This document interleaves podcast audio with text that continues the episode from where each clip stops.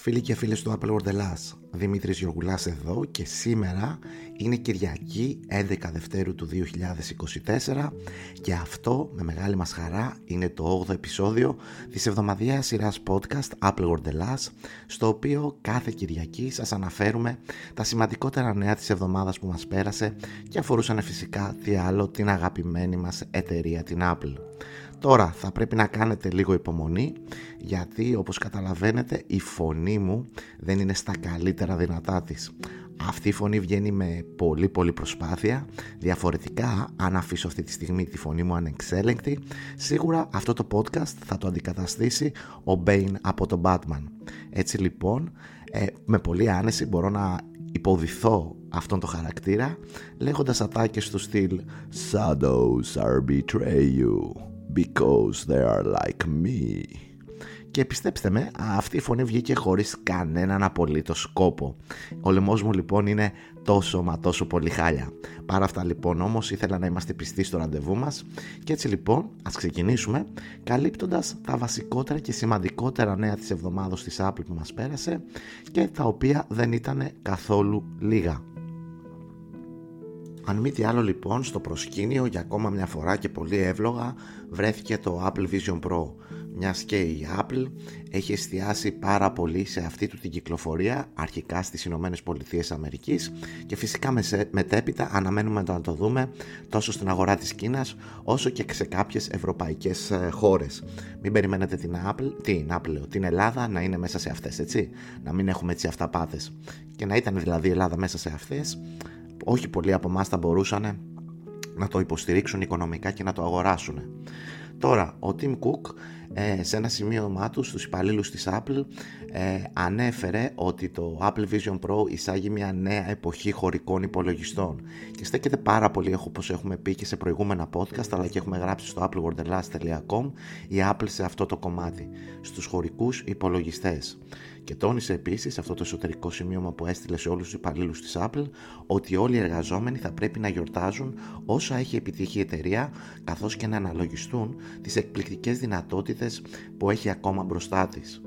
Ο Κουκ πιο συγκεκριμένα ανέφερε ότι βρισκόταν στο κατάστημα Apple Fifth Avenue το πρωί της επίσημης κυκλοφορίας τους και ότι ο ενθουσιασμός των πελατών που είδε για την κυκλοφορία των Vision Pro ήταν κάτι περισσότερο από εμφανής. Ο Κουκ επένεσε επίσης τις ομάδες Λιανικής για το ζωτικό ρόλο για την παρουσίαση και την παράδοση της νέας συσκευής αυτής στον κόσμο. Επίσης, στο σημείωμά του, ο Κουκ συνέκρινε την κυκλοφορία του Apple Vision Pro με την κυκλοφορία άλλων προϊόντων της Apple όπως το Mac, το iPhone και το iPad. Γνωρίζαμε ότι είχαμε κάτι ξεχωριστό, είπε αναφερόμενος στο iPhone, αλλά κανείς από εμάς δεν μπορούσε να προβλέψει τη βαθιά του επίδραση που θα είχε στην καθημερινή μας ζωή,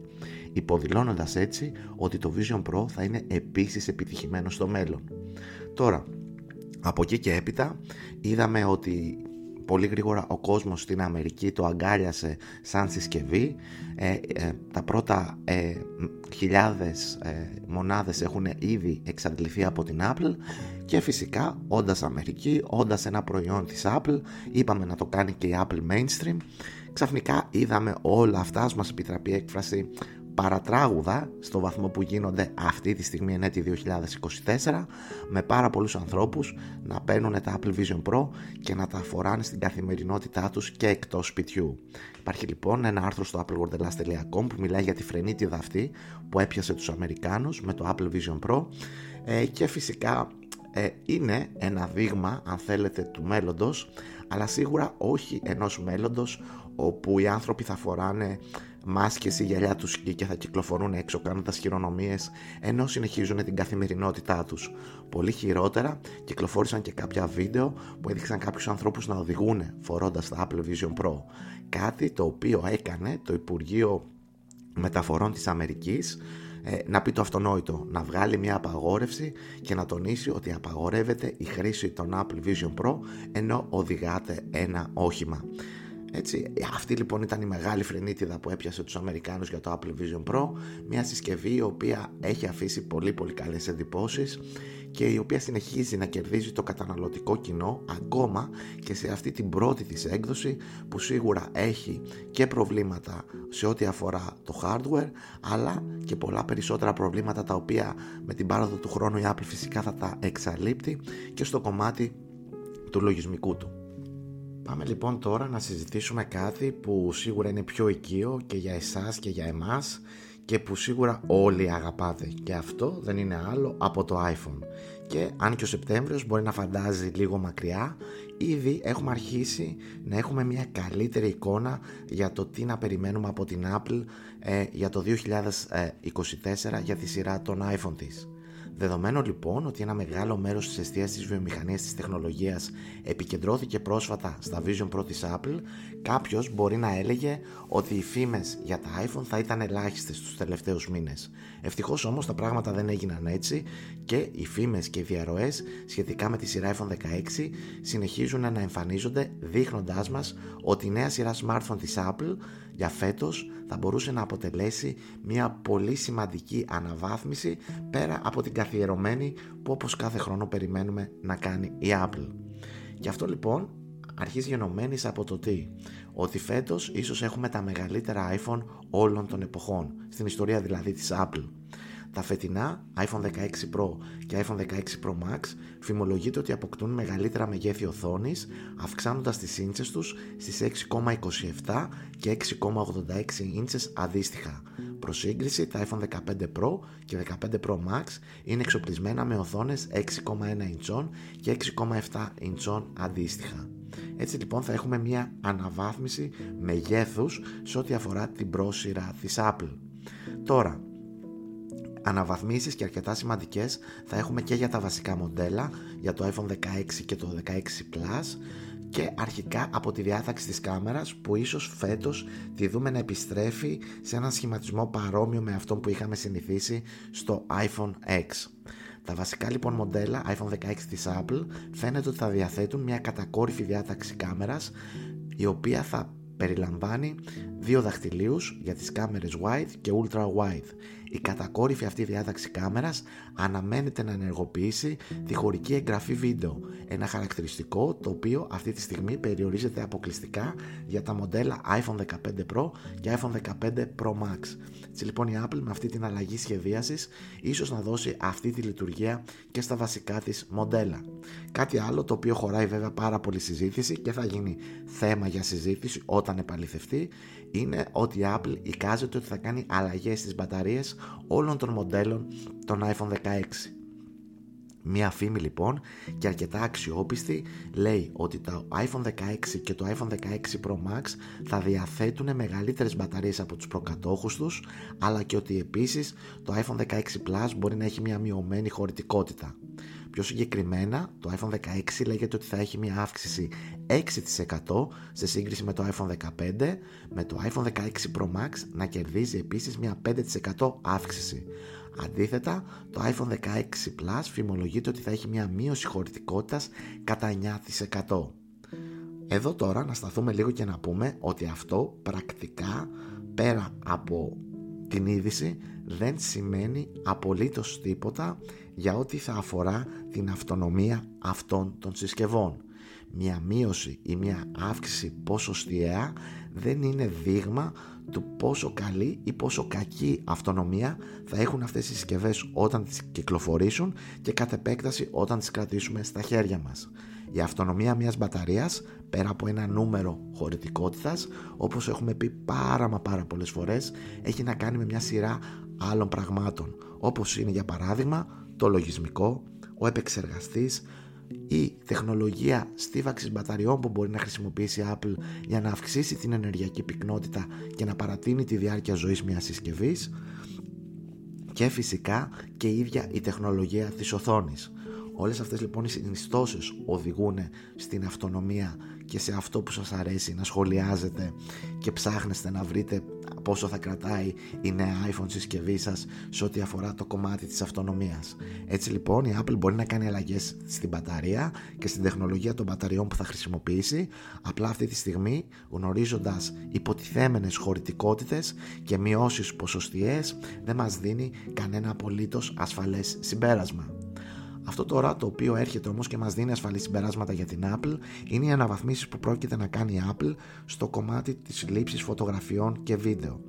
Ήδη συζητήσαμε για το iPhone 16 και το iPhone 16 Plus για τη νέα διάταξη κάμερας και ως ήθιστε μια τυπική αναβάθμιση που κάνει σε όλα τις τα iPhone κάθε χρόνο η Apple αφορά αποκλειστικά αυτό το χώρο. Απλά φέτος, εν έτη 2024, ίσως η Apple πάει και ένα βήμα παραπέρα και πιο συγκεκριμένα πώς θα το κάνει αυτό φαίνοντας για πρώτη φορά σε όλα τα iPhone 16 μοντέλα της ένα νέο κουμπί λήψης το οποίο θα είναι αφιερωμένο στην ενεργοποίηση λήψης εικόνας και βίντεο. Το κουμπί λοιπόν αυτό θα προσθέτει κάποιες λειτουργίες όπως η δυνατότητα μεγένθησης ή σμίκνησης του εστιακού βάθους σύροντας προς τα αριστερά ή δεξιά στο κουμπί ή την εστίαση να την ενεργοποιεί με ένα ελαφρύ πάτημα και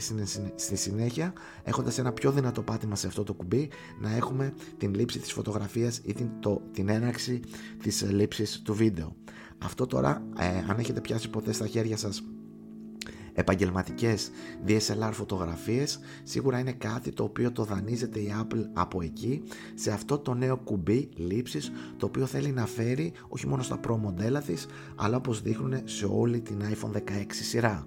Φυσικά η Apple δεν θα σταματήσει εκεί και ένα άλλο πράγμα στο οποίο αρέσκεται είναι να μας φέρνει καλύτερους φακούς καμερών κάθε χρόνο. Έτσι λοιπόν για τις δύο ναυαρχίδες της, τα iPhone 16 Pro και iPhone 16 Pro Max αναμένουμε ότι για πρώτη φορά θα έχουν έναν ultra wide φακό που θα φτάσει στα 48 MP. Τι σημαίνουν λοιπόν αυτά τα MP,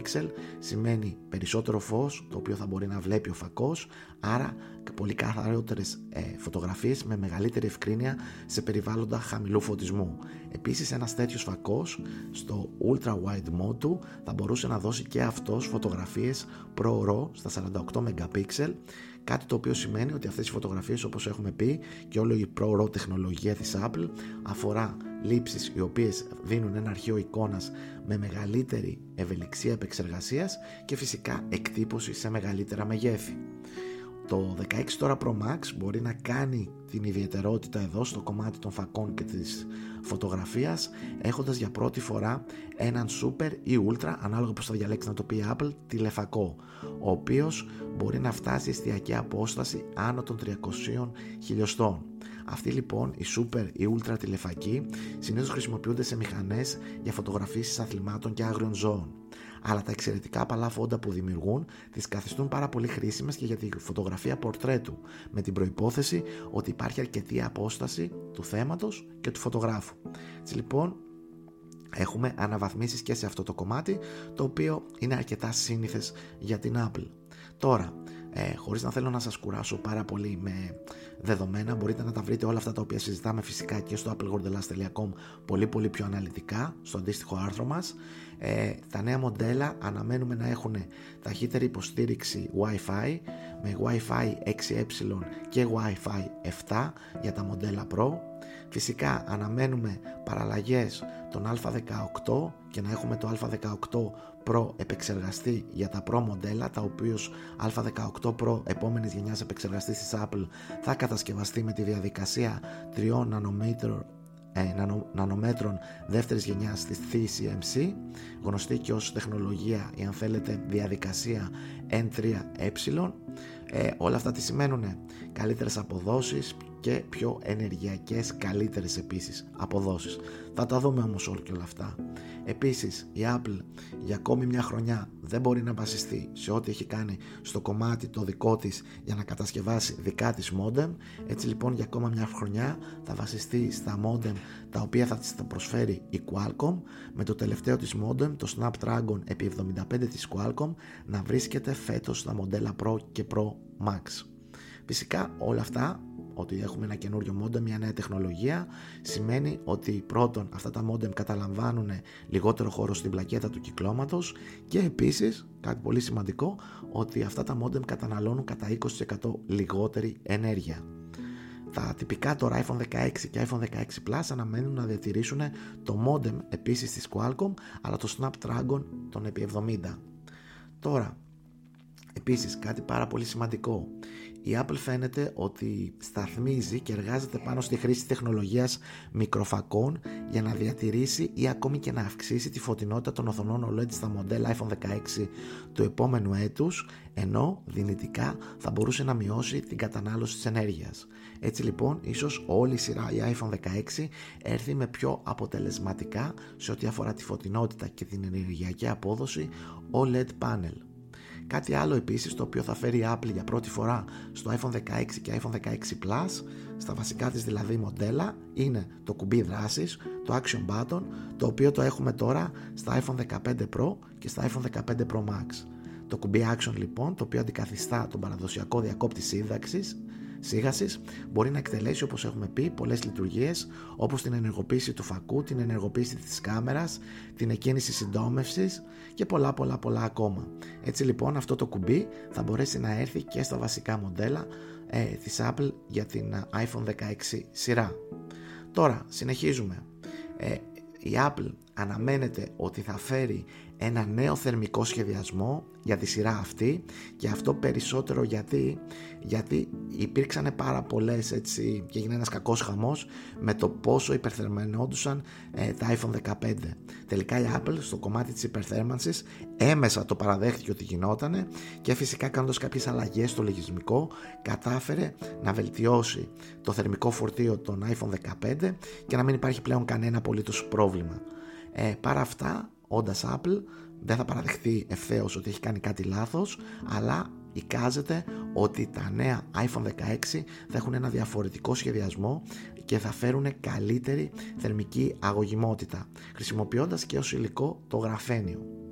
Τώρα, σε άλλα σε ό,τι αφορούν το hardware ίσως να έχουμε αναβαθμισμένο μικρόφωνο. Αυτό γιατί, γιατί η Apple θέλει να βελτιώσει τη νέα εμπειρία Siri η οποία θα ενισχυθεί με νέα εργαλεία τεχνητής νοημοσύνης και μεγάλα γλωσσικά μοντέλα και στο κομμάτι της γενετικής τεχνητής νοημοσύνης που εικάζεται ότι θα είναι και το σήμα κατά τεθέν του iOS 18 που θα δούμε για πρώτη φορά το καλοκαίρι στο WWDC. Τέλος, αναμένουμε και ίσως δούμε μια εκτεταμένη αποθήκευση στα δύο μοντέλα των iPhone 16 Pro και να πάμε έτσι από 1 TB σε 2 TB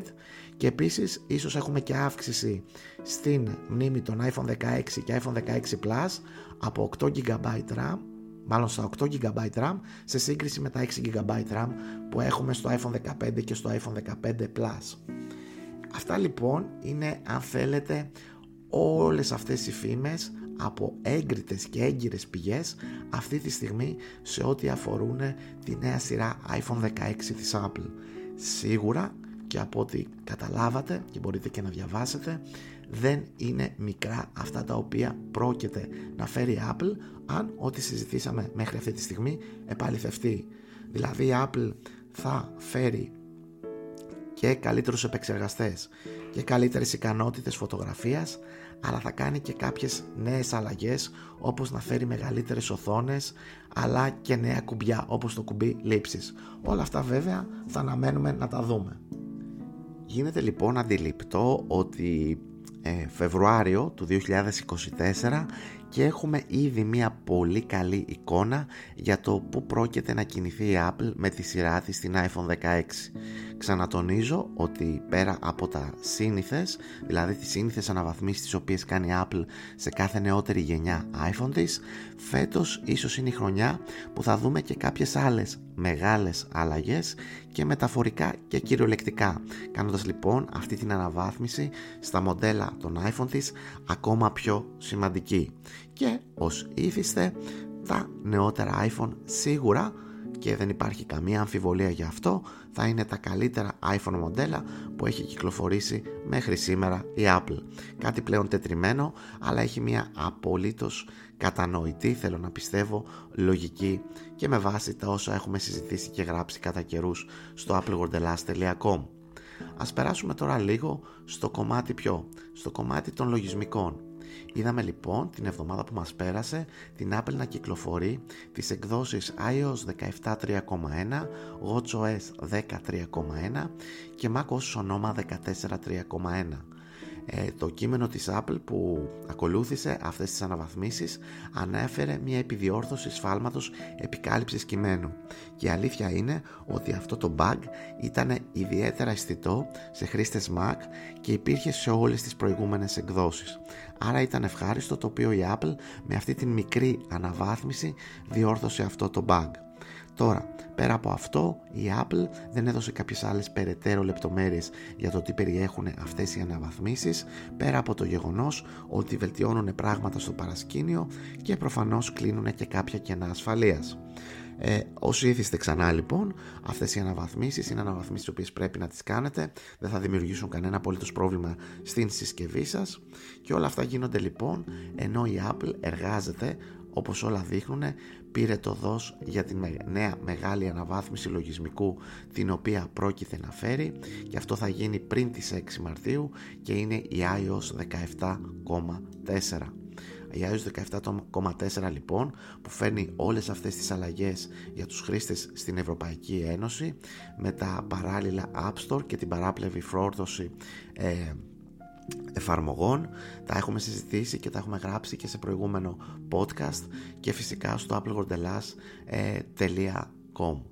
έτσι λοιπόν έχουμε εναλλακτικά App Stores, νέους όρους στο App Store οι οποίοι επηρεάζουν κατά πολύ τους προγραμματιστές της Apple που θέλουν να κινηθούν στην Ευρωπαϊκή Ένωση. Έχουμε εναλλακτικές επιλογές πληρωμής ενημερώσεις προγράμματος περιήγησης τρίτων κάτι το οποίο θα το επιτρέψει η Apple στην Ευρωπαϊκή Ένωση πρόσβαση στο NFC chip της Apple, αλλαγές στις εφαρμογές παιχνιδιών και φυσικά αυτή η έκδοση, η iOS 17.4, πέρα από τις σημαντικές αλλαγές που μένει να δούμε πώς ακριβώς θα υλοποιηθούν για τους χρήστες της Ευρωπαϊκής Ένωσης, φέρνει και άλλες αλλαγές παγκοσμίως ε, για όλους τους χρήστες της όπως νέα emoji, μηνύματα με τη Siri έχουμε αλλαγές στα podcast και στο Apple Music μικρές μικρές βέβαια αλλαγές. Κάποιες αλλαγές και νέες δυνατότητες στην προστασία κλεμμένης συσκευής. επίσης αυτή η έκδοση αποτελεί τη θεμέλια λίθο για την υποστήριξη του CarPlay της επόμενης γενιάς με μια σειρά από νέα χαρακτηριστικά.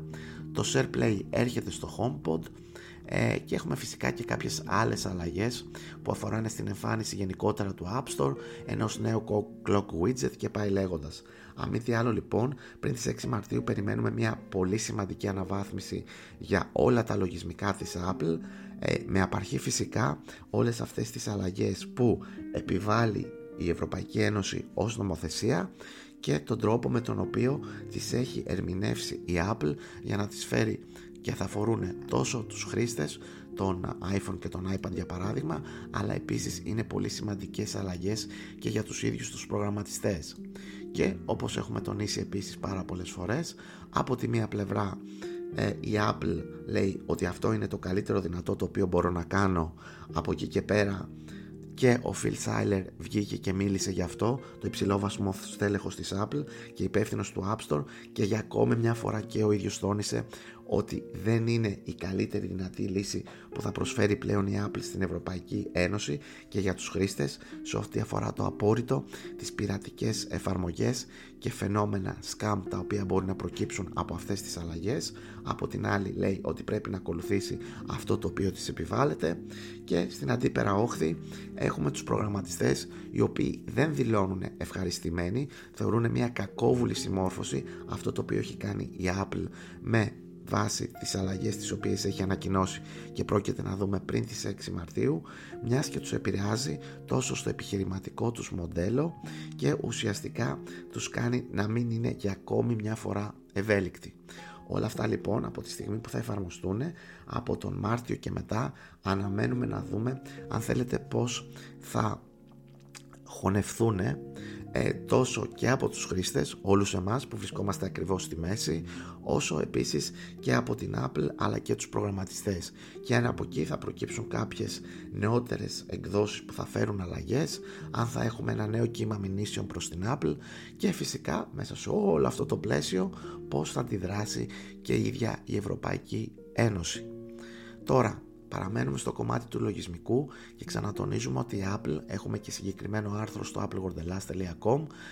συνεχίζει και κάνει πολύ μεγάλες ενέργειες σε ό,τι αφορά το, το, το κομμάτι της τεχνητής νοημοσύνης. Έτσι λοιπόν πέρυσι αγόρασε περισσότερες από 30 και πλέον startups σε αυτό τον χώρο. Δείχνει λοιπόν και με ό,τι έχουμε πει και για το iOS 18 που περιμένουμε να δούμε το καλοκαίρι δείχνει ότι η Apple ε, γυρνάει την κατεύθυνσή της και στη βελτίωση της Siri και στο κομμάτι της ε, τεχνητής νοημοσύνης και της γενετικής τεχνητής νοημοσύνης. Ξανατονίζουμε όμως και πρέπει να το έχουμε πάντα καλά αυτό στο μυαλό μας ότι η Apple είναι μια εταιρεία που δεν θέλει να βγει μπροστά από τις εξελίξεις. Έτσι λοιπόν και εδώ περιμένει να δει και θέλει να μοντελοποιήσει όλο αυτό το κύμα των δυνατοτήτων και του trend αν θέλετε που λέγεται ε, τεχνητή νοημοσύνη και chatbots και πάει λέγοντας με τον δικό της τρόπο έχοντας ως απαρχήθης